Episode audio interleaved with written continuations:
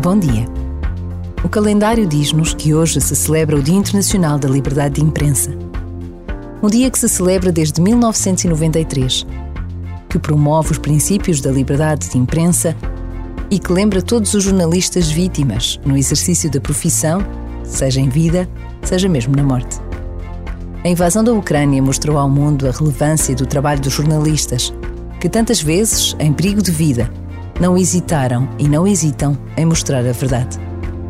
Por vezes, basta a pausa de um minuto para fazermos uma breve oração por todos os jornalistas, repórteres de guerra, câmaras, fotógrafos, que dão as suas vidas pela defesa da verdade.